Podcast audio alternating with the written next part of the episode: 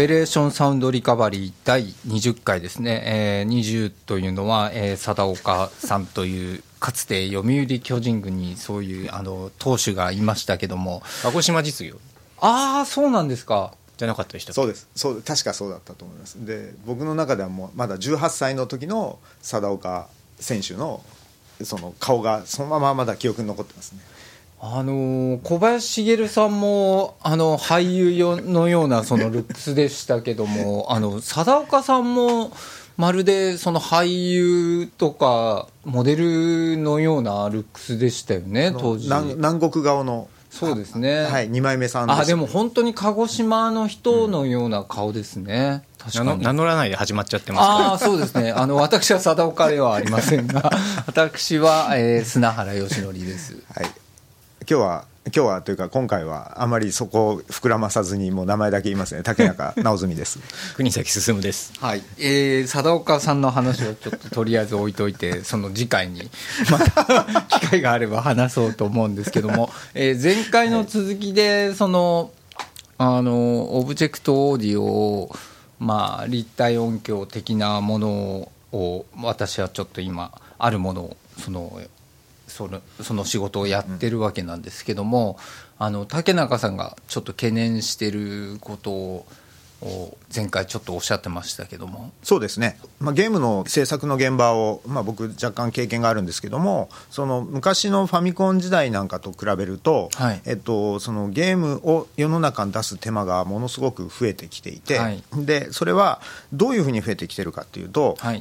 まあ、例えばバーチャファイターなんかで考えると分かりやすいですよね。一番最初の、はい、格闘ゲームのバーチャファイターポリゴン版は、はい、もうバリバリに四角い感じの人が、はい、割とリアルに動くみたいなので感動してヒットしたわけですけど、はい、その後半になると人の肌のテクスチャーをどう貼るかで、はい、それが、まあ、白人なのか黒人なのか、まあ、なんか違うそのモンゴロイドなのかみたいなことで、はい、気持ちの入れ方がユーザーとしては変わる部分なので、はい、きちんとディテールまで詰めて、はい、でそれを探してきて貼るみたいな作業が、はい、昔は全くなかったのに今はある。はい、でもちろんビルの、テクスチャーなんかもそう貼らなきゃいけない。でこれが容量も食うし手間もかかるし時間もかかるみたいな状況になってるじゃないですか、うん、はい、で前回のオブジェクトオーディオの話もオブジェクトがいっぱいあって、はい、でドラムがどこにあるかでドラムの中でもスネアとかシンバルは場所が違うみたいなことを突き詰めればテクノロジー的にはいくらでもこう追い込めるわけですよね。そうですね。で人間の耳はものすごくセンサーとして性能がいいので、はい、それを全部聞き分けることができますよね、はい、だからリアリティを追求していくとその、マスタリングをするマリンさんのような人の手間はどんどん増えていくわけですよね。まあそういうことになりますね、うん、はい、まあ、手間が増えるということは、コストもかかってくるということになりますけども、うん、音楽そのビジネスっていう面から見ていくとですね、音楽ビジネスはどちらかというと、まあ、縮小してる、まあ、80年代90年代から見ると、まあ、縮小してきてるように思えるんですけども、その縮小していく中で開発コストだけがこうもし上がっていくっていうことになると非常にその文化として見たときに、まあ、結構危ういなっていう感じは実はちょっとしていますね。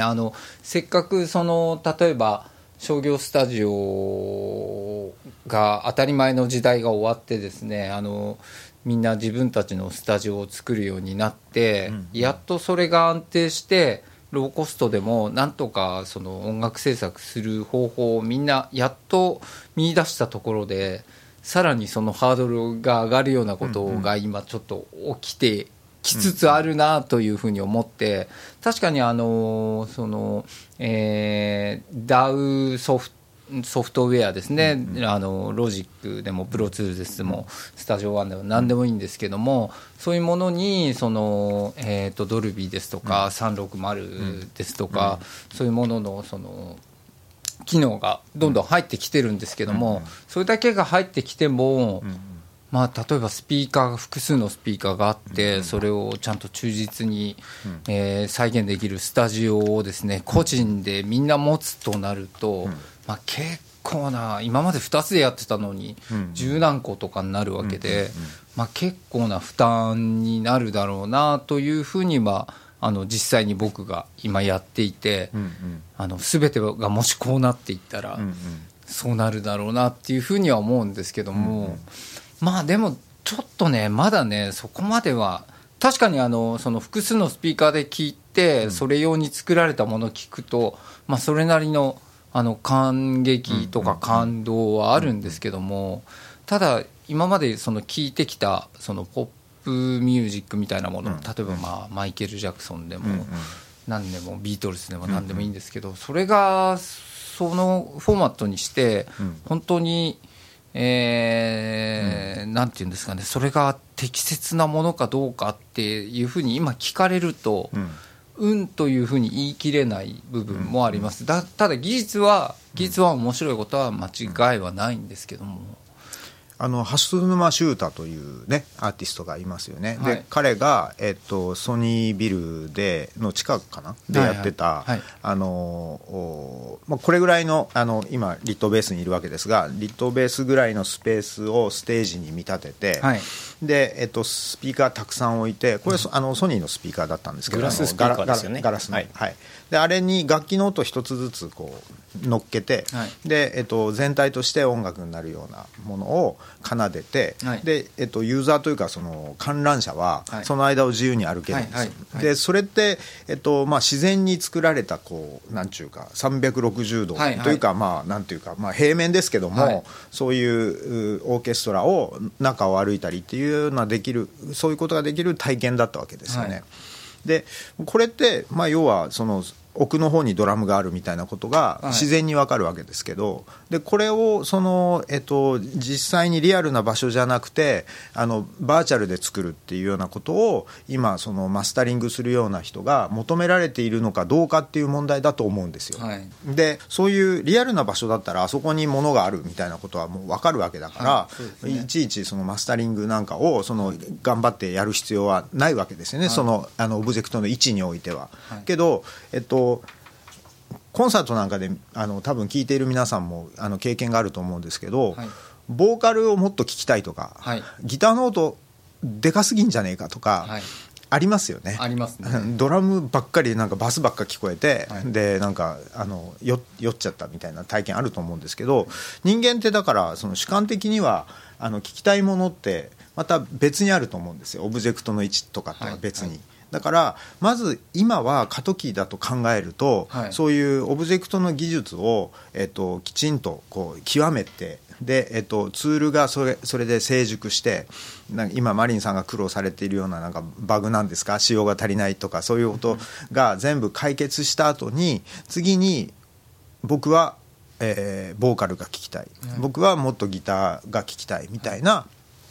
い、そのマスタリングがユーザーレベルでできるような世界になるかもしれないし、はい、まあ、逆にマスタリングする人がこう聞かせたいみたいなことを、はい、その技術を超えてなんか、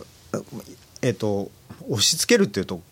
なんか良くないですよね。なんて言えばいいんですかね。なんかこう提供するというか、こう聞いてくださいみたいな聞き方そのものをその提案するみたいな音楽っていうのが今後出てくるんじゃないかなっていうふうに思ってます。でこれは今のメタバースの、はい、メタバースっていう名前で言うとなんかこう怪しいものとかよく分かんないものって思われるかもしれませんけど、はい、要はその、ゴーグルをかぶって中に入った時にの世界の中で起こる音っていうのは、はい、もう、さっきのそのステージ上の体験と同じように、はい、物が見えていてそこから音が出てくることを期待させられるわけですよね。そうすると普通に計算して音を出す分には何にもマスタリングとかする必要はないわけですよね。なんか向こうの方にバーチャルのビルがあるから、はい、ガラスが割れたらそこからガラスの割れる音がするみたいなことで、はい、何にもその世界我々の日常世界と変わらないような体験ができるようになるっていうような技術が今どんどん進んでるわけですけど、はい、多分ねエンターテインメントとかその音楽っていう意味で、音楽文化っていう意味で言うと、その向こうでガラスが割れているみたいなことをそのまま聞くんじゃなくて、多分ものすごくこう耳の近くで注目せざるを得ないような感じのことを意図的に起こすみたいなことが次の段階として来ると思うんですよね、はい、うん、まあ、なのでそれをごっちゃごちゃに混ぜて今そのいろんな人が試行錯誤している状況だと思うんですけど、聞いてる側はすごく面白い時期に来てると思うんですよ。ただなんか突っ走りすぎると5年後にそういうことを当たり前になってたとしても今はそれが全くわからないから、はい、その仮にマリンさんがそういう主観的なことを考えて、はい、すごく声がでかいそのアルバムをこうなんかリリースしたとしますよね、はい、そしたらなんかマリンマスタリング下手じゃねみたいな評判になりかねないようななんかこうめちゃくちゃ面白い時期なんじゃないかっていうふうに思ってます、はい、すいませんなんか長くなっちゃった。いえいえ、はい、なんかねだからまあおそらくまあ葛藤期だと思うんですよ。そういうちょっと今そういう開発っていうかその制作サイドにいて思うんですけど、やっぱりその作業の流れとかも全然確立されてないし、自分でこう工夫しなきゃならないことがあまりにも多いし、あと僕はね今それ一応やるにはやってるんですけども、割と2チャンネル LR の2チャンでどんだけリアルにできるかっていうふうにどちらかというと考えてきた方なんで、こうそれをスピーカーを置くことで解決しようっていう、はい、そのメソッドがちょっと違う立場に今いたんですけど、まあでも今そういうものがちょっと出てきて一回ちょっと食べてみるかっていうことでやってはいるんですけど、ただねそのシステムを見てその中で聞いてみてこれになんていうんだろうな、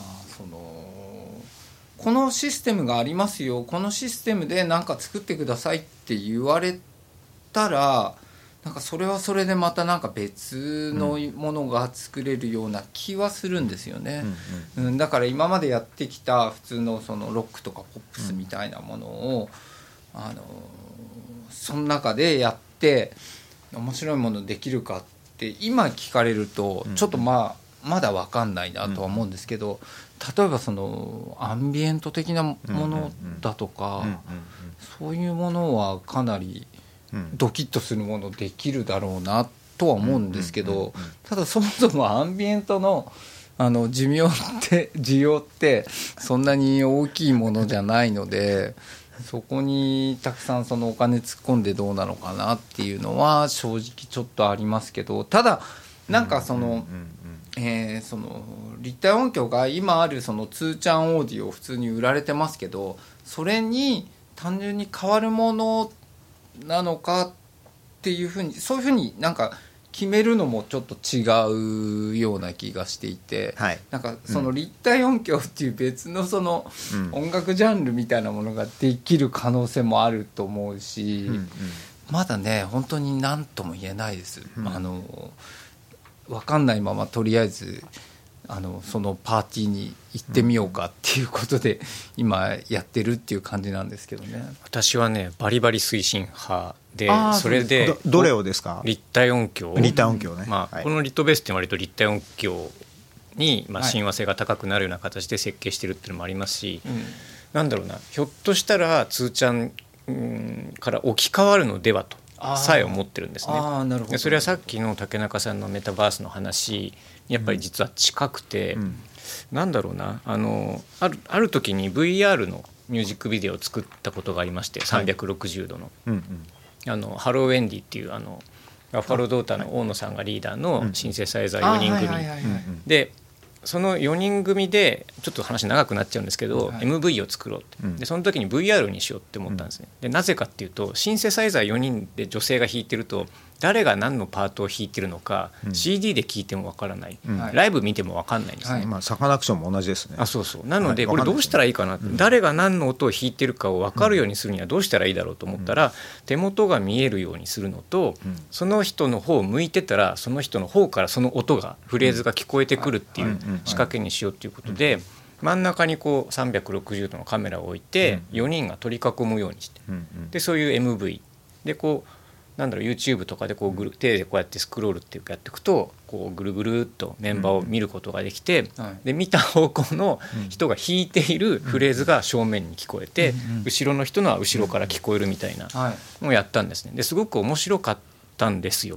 でさらにその時にすごく副次的な効果がありまして、それのミックスチェックを1週間ぐらいずっとやってたんですね。でもうそれっていうのは結局自分が動くと音像は動かないで、なんていうんですか、自分が右を向くとさっきまで前から聞こえていた音は左から聞こえみたいな感じのをずっと1週間聞いてた後に、普通の音楽を聞いたんですよ、ステレオで。で頭を動かしたら音像がぐわっとついてきて、おえってなったんですよ。酔うってことですか。逆 VR 酔い、VR じゃないから気持ち悪くなっちゃったんです。でこれは多分メタバースで生活の中心を行うようになると、きっとそうなるわけじゃないですか。なりますね。今竹中さんが私の左前にいるから、これでいいのに、なんかこう、私がそれで右を向いた時に竹中さんが急にグワッて動いてきたら気持ち悪いわけですよね。もうそのメタバース慣れ VR 慣れをしてしまうと、そもそも立体音響というかオブジェクトオーディオ化せざるを得ないと思ってるんですよ。その方が人間の生理に近いと思っているので、そこを考えていくと置き換わるんじゃないかなと強く思っています。どうかな、置き換わ僕はね、今んとこ置き換わるのまだちょっと難しいのかなっていうふうに思いましたね。それはやっぱりその例えばそのポップミュージックがそこそこの歴史で、なんとなくドラムがあってベースがあって、ギターキーボード歌があってって、なんとなくその形がありますけども、その形があのフォーマット、その今2社がありますけど、その大きく立体音響のその あそこにそれを置いた時に、これが正しい形なのかなっていう疑問がちょっとあるんですね。それはそうじゃない形、例えばアンビエントとか、ひょっとしたらオーケストラとかも面白いのかもしれないですけど、そういうものであればまだちょっと可能性ある感じはするんですけどね。ただなんか普通のドラマあって歌あってっていうものを聞いても、面白いは面白いけどねって、逆に山田君がやったようなもうシステムが最初にありきの、楽曲みたいなものを聞くと、これは面白さあるよねっていう。六本木でやったやつですか。なのか何でしたか。デザインそれとは違うやつ。山田さんに、お願いして、360リアリティオーディオのここでやったやつですか。じゃなくて普通に配信用の新曲として作ってもらったやつ。多分システムを見て、多分なんか私が解説した方がいいや。山田さんに言ったんですよ。360リアリティオーディオ用のちょっとミックスをしてください、最初はあなたがいるならっていうね、この間の新婦の1曲目の、リードシングル的なやつの、やってくださいと、リミックスしてくださいって言って、でそのソニーさんの360が聴けるマスタリングルームに連れて行って、こういう感じですよってソニーの方にデモをしてもらったらですね、小山田さんがリミックスじゃなくてこのシステムに合わせた曲を作りたくなった。でもね、そうなると思います、その欲求の方が強くなるのは非常によく分かりますね。あの曲のビデオがやっぱりそういうオブジェクトオーディオ感のあるものでしたよね。もともとのね、そのあなたがいるならのビデオが、で僕もそれをイメージしていたので、なんかオブジェクト感あっていいじゃないですかということでオファーしたんですけれども、いや新曲を嬉しい悲鳴でしたけど、ちょっとどうしようみたいな。だからやっぱりあのシステムを見ちゃうと、なんかそういう歌があってなんとかっていうよりは、なんかこのシステムの中で音楽作るにはどういう音楽作ったらいいかっていうふうに考えると、なんかやっぱり今までのポップスの形じゃ、今のところですよ、ないなっていう感じは僕はちょっとしますね。だからそのさっきおっしゃったポップスの長い歴史っていうお話ですけれども、それはたかだかそういう意味ではね、数十年じゃないですか。その前はこうオーケストラとかがあって、今でも続いてるわけであって、で要するにポップスっていうものが出てきてきたのは、ある種レコードが誕生したからであって、でその今レコードっていうものがCD になり配信になり、ストリーミングになりみたいな流れの中で、まただから新しい音楽の歴史というものがスタートするのかもしれないわけであって、そうですね、だからまあくどいように言いますけどメタバースの中でみんな生活するようになったらそこに合わせたまあ新しい時代の音楽、ポップスの次なるものっていうのが来るんじゃないのかなと、まあ妄想してしまうわけですよ私は。そのメタバースにみんなが暮らすようになるんですか？竹中さんがそうおっしゃるなるんじゃないですか。私はそこで暮らしたいかと言われると、うん、そんなに暮らしたくないですけれども。重くないですか？まだ重いですよね、はい、多分、うん、みんなそういう話題そういう話よくしますけど全部がそこに行っちゃう入っちゃうっていう風な話をするんですけども、はい、だからフィジカルとそのメタバースの、うん、2レイヤーになっていくんじゃないかなって僕はなんとなく思ってるんですね。なんか全部がメタバースに入ってうちでもう動かないみたいなことを想像してる人がなんかすごく多いみたいなんですけど、それはね極端な感じがしますけどね。だから今だから結局フィジカル世界とインターネット世界みたいなのその2レイヤー大きくなってると思うんですけども、そのインターネットの世界がそのもうちょっとメタバース的なそのなんていうんですかね、そういうものになってそのフィジカルとそのメタバースの2レイヤーの中でそのいろいろなことをやっていくっていうような感じになるのかなって僕はなんとなく、それがまあそれだったらまだちょっとまだ現実的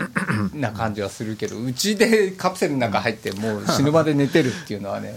ちょっとねみんな映画見すぎかなっていう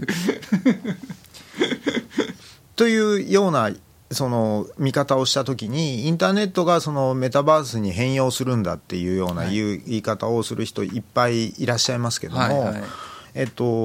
僕はそのなんかどこまでも抽象的な、はい、そのテキストで終始するような、はい、まあ、今までのインターネットっていうものも、はいはい、そのまま生き残るような気はします。それはそうだと思いますね、はい、メール的なものはもうずっと残ると思いますし、うん、でそれがその、やっぱり人間具体的なものが欲しいみたいな、はい、欲求に従って言ってみれば受肉したようなものがVR の世界、そのメタバースの世界っていうような気がするんですよね。で、そこはもう好みの問題じゃないですかね、はい、なんか抽象的なものを抽象的なまま楽しめる人っていうのは、はい、その今までのインターネットの流れも十分楽しめますし、はいはい、で、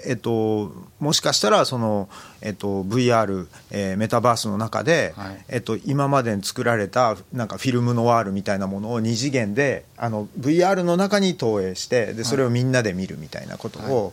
はい、まあ、できるわけですよね。でそれはリアルで映画館でみんながその100人ぐらいでお金出して上映しようって言ってた上映会と、なんかそれに似たような、はい、寺本さんでしたっけ、言ってました。はいはいはい、まあ、だからそういうようなことがそのあまりコストをかけずにできるようになるみたいな意味では、それはリアルの世界からそういうものをこう VR 側に引っ張ってくるような部分ですよね。だからこれはもしかしたらリアルではわざわざ行われなくなるかもしれなくて、はい、だから本当の意味でそういう、フィジカルな世界とそれからすごく抽象的なテキストの世界がこう混ざってきたものがメタバースなんだっていうような解釈をすると、はい、なんか敵対する必要もないし否定する必要もないし、はいはいはい、なんかまあ、この重ささえ解消できれば、はい、もう今首疲れたり目が疲れたりするじゃないですか、はいはい、だからああいうものが解消しさえすればすごくポジティブなものとして捉えられるなというふうには思いました。ただ僕の周りにいる幼児を含む子どもたちは、はい、そういう、バーチャルな、はい、まあ、計算された、音楽なのかな、環境音みたいなもの、はい、でこれは音楽のアルバムとして出たりするようなこともあるわけですよね。エバラポートなんかはなんかその、もろアンビエントみたいなものをアルバムとして出してるわけですけど、はい、それを家の、システムで、はい、再生しても音楽って認識されないんですよ、子供たちには。あ、環境音、なんかこのなんか変な風の音嫌だみたいな感じになるわけですよね。でこれ嫌だ、嫌なんだ、いや、嫌みたいですよ。違和感があるんですね、うんうんはい、なんかだからやめてみたいなあの再生をやめてみたいなことをわざわざ言われるぐらいその違和感があるみたいなんですけども、そういうものを今後音楽化していくというか音楽だと見なされるようになっていくような教育なんですかね、何なんですかね、なんかこう条件なんですかね。あれにもちょっと近くないですか、うん、この間あのトークであった中高がやってる、うんうん、あのなんていうんですか繰り返さないそのなんていうのかな音楽そのなんていうのソフトじゃないハードウェアあのだから、うん、その人の無限に、はいはいはい、無限のパターンを生み出す、はいはいはい、その考え方とかとそのエバラ君がやってるそういう感じもちょっと多分近いですよね、はい、その音楽として、うん、その扱われるかまあ環境音ですよね多分、うんうんうん、でも僕はねそれは音楽だと僕は思っててるんですけどね、うんうん、それこそまあだから、うんまあ、いいのがやりだしたあれとかはもうそもそもそういうのにちょっと近い感じがするし、ミュージックフォーのシリーズですか、はいはいはい、とかですよね、うんうんうん、子供嫌がる人、うんまあ、だからちょっと意外ですね子供嫌がるっていうのは、うん、あのアナザーグリーンワールドとか普通に聞くんですよ彼らは。けどそのなんか環境音そのものみたいなものは、はいなんか嫌だっていうか不思議な感じになるみたいですね。まあだから何がなってるかでしょうね、その概念じゃないんじゃないですかね、うん、だからなんていうのかないわゆる曲じゃないものが流れてるのが嫌っていうわけじゃなくて、その曲じゃない何かの何が嫌なんだと思います、うん、例えばそこであの黒板の引っかごとか図形になってたら、うん、あそれは嫌ですよね、これは嫌だってなるし、うん、なんかね遠くで聞こえてくる雷の音とか入ってるんですけど、雷の音は嫌だって言ってましたね。だからそれが例えば鳥とかだったらいいとか、うんうん、あと自分がどこにいるかっていうのもそれどんな環境でそれ聞いてるかっていうのも関係してると思うし、ただその概念が嫌っていうことではないような気がするんですけどね、うんまあ、概念を嫌がってるというよりはそれこそもうなんか本能的な、はいうんまあ、黒板の引っかく音に近いような嫌がり方だとは思います、ねまあ、雷が嫌とか、はいはい、何かそういうのはあるんでしょうけど、でも僕はねなんかそれこそあのよく飲食店みたいなとこに行くと、うん、なんか俺気が利いてるでしょって感じでそういう曲がいわゆる流れてたりするんですけど、はい、マリンさんのですか？いや僕のじゃなくてなんかそのワールドチャートっぽいそれらしいものとかが流れてたりするんですけど、本当、はいはい、うるせえなと思うんですよ僕。本当音楽に対するその鈍感さっていうんですかね、何も考えてないなんとなくっていう、なんかねもうちょっとお店の音とか曲とかをねちゃんとあった感じでそのアジャストできる人っていうかそういうことをやる人がちゃんともっといても、あと作る人もですけどいてもいいんじゃないかなっていうのは割としょっちゅう思いますね僕。公共の空間づくりなんかでは何度も試されて、ね、試みられて、はい、おそらくちゃんと根付いてないんだと思います、ね、まあいえ、うん、そうでしょうね。あと、うん、その効果がもしあったとしても実感しにくいもんだと思うんですよね。例えばそのフィットしてると気づかなかったりするわけじゃないですか、はいはいはいはい、で気づかないことが実はフィットだったりすると思うんですけども、で気づかないから、うんそれこそ何が起きてるのかよく分かんないっていうような、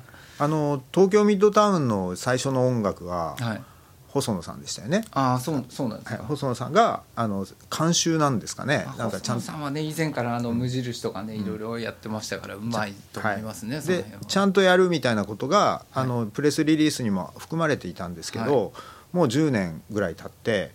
もう言われてないっていうのは根付いたのか続かなかったのか、うん、どっちなのかわからないっていうのはあります。続かない。何がかかってんだろうな今じゃ。何もかかってない。今無音の印象ですね。ああそうですか。はい。でもその同じ感じで香りに関するフレグランスに関する、はい、その東京ミッドタウンに入ると特定の匂いがするんですけども、はい、これは当時おそらく発明に近いような感じで、はい、初めて大型の商業施設で匂いがちゃんとそこでコントロールされてるみたいなこともやはり細野さんと同じようなプレスリリースに含まれているような項目だったんですけど、今はなんか3階とか2階の、キャットウォーク的なところを歩くと、はい、そのお店が勝手に流している香りみたいなのがあるんですけど、はいはい、なんか様々な匂いがするんですよね、はいはいはいはい、とするとやっぱその総合プロデュースみたいな部分も死んでしまってる感じはするんですよね。だから公共ってだからいろんな要素があると思うんですけど、はい、やっぱ香りにしても音楽にしても、はい空気にしても、はい、なんかそういうものを粘り強くやる、はい、当たり前になればなるほどインフラとして分かりにくくなるんですけど、そこに対してコストとか手間というかお金をかけるみたいなことっていうのは、はい、今後重要な概念になる社会的には重要な概念になるんだろうなというふうには思いましたね。僕も結構そこ大事だと思うんですけど、割と鈍感な人が多いんだなっていう印象ですね。でもから強引にメタバースの話と結びつけると、じゃあその公共的な空間、そのメタバースっていうのは、はい、なんだろう、自分の主観でどこまでそれを制限できるのかですよね。だからマリさんが店に入るときには音楽は聴きたくないというそのスイッチ、店の音楽オフみたいな形でできるのか、それともそういうことはできない、メタバースというのはそもそもちゃんと全部の情報というのが届くようになっているのである。だとすると、今よりはるかにちゃんとデザインを考えないとメタバース公共空間、もう変な音であふれたりとか変な匂いであふれたりとかカオスになる可能性が、カオスですよね本当にね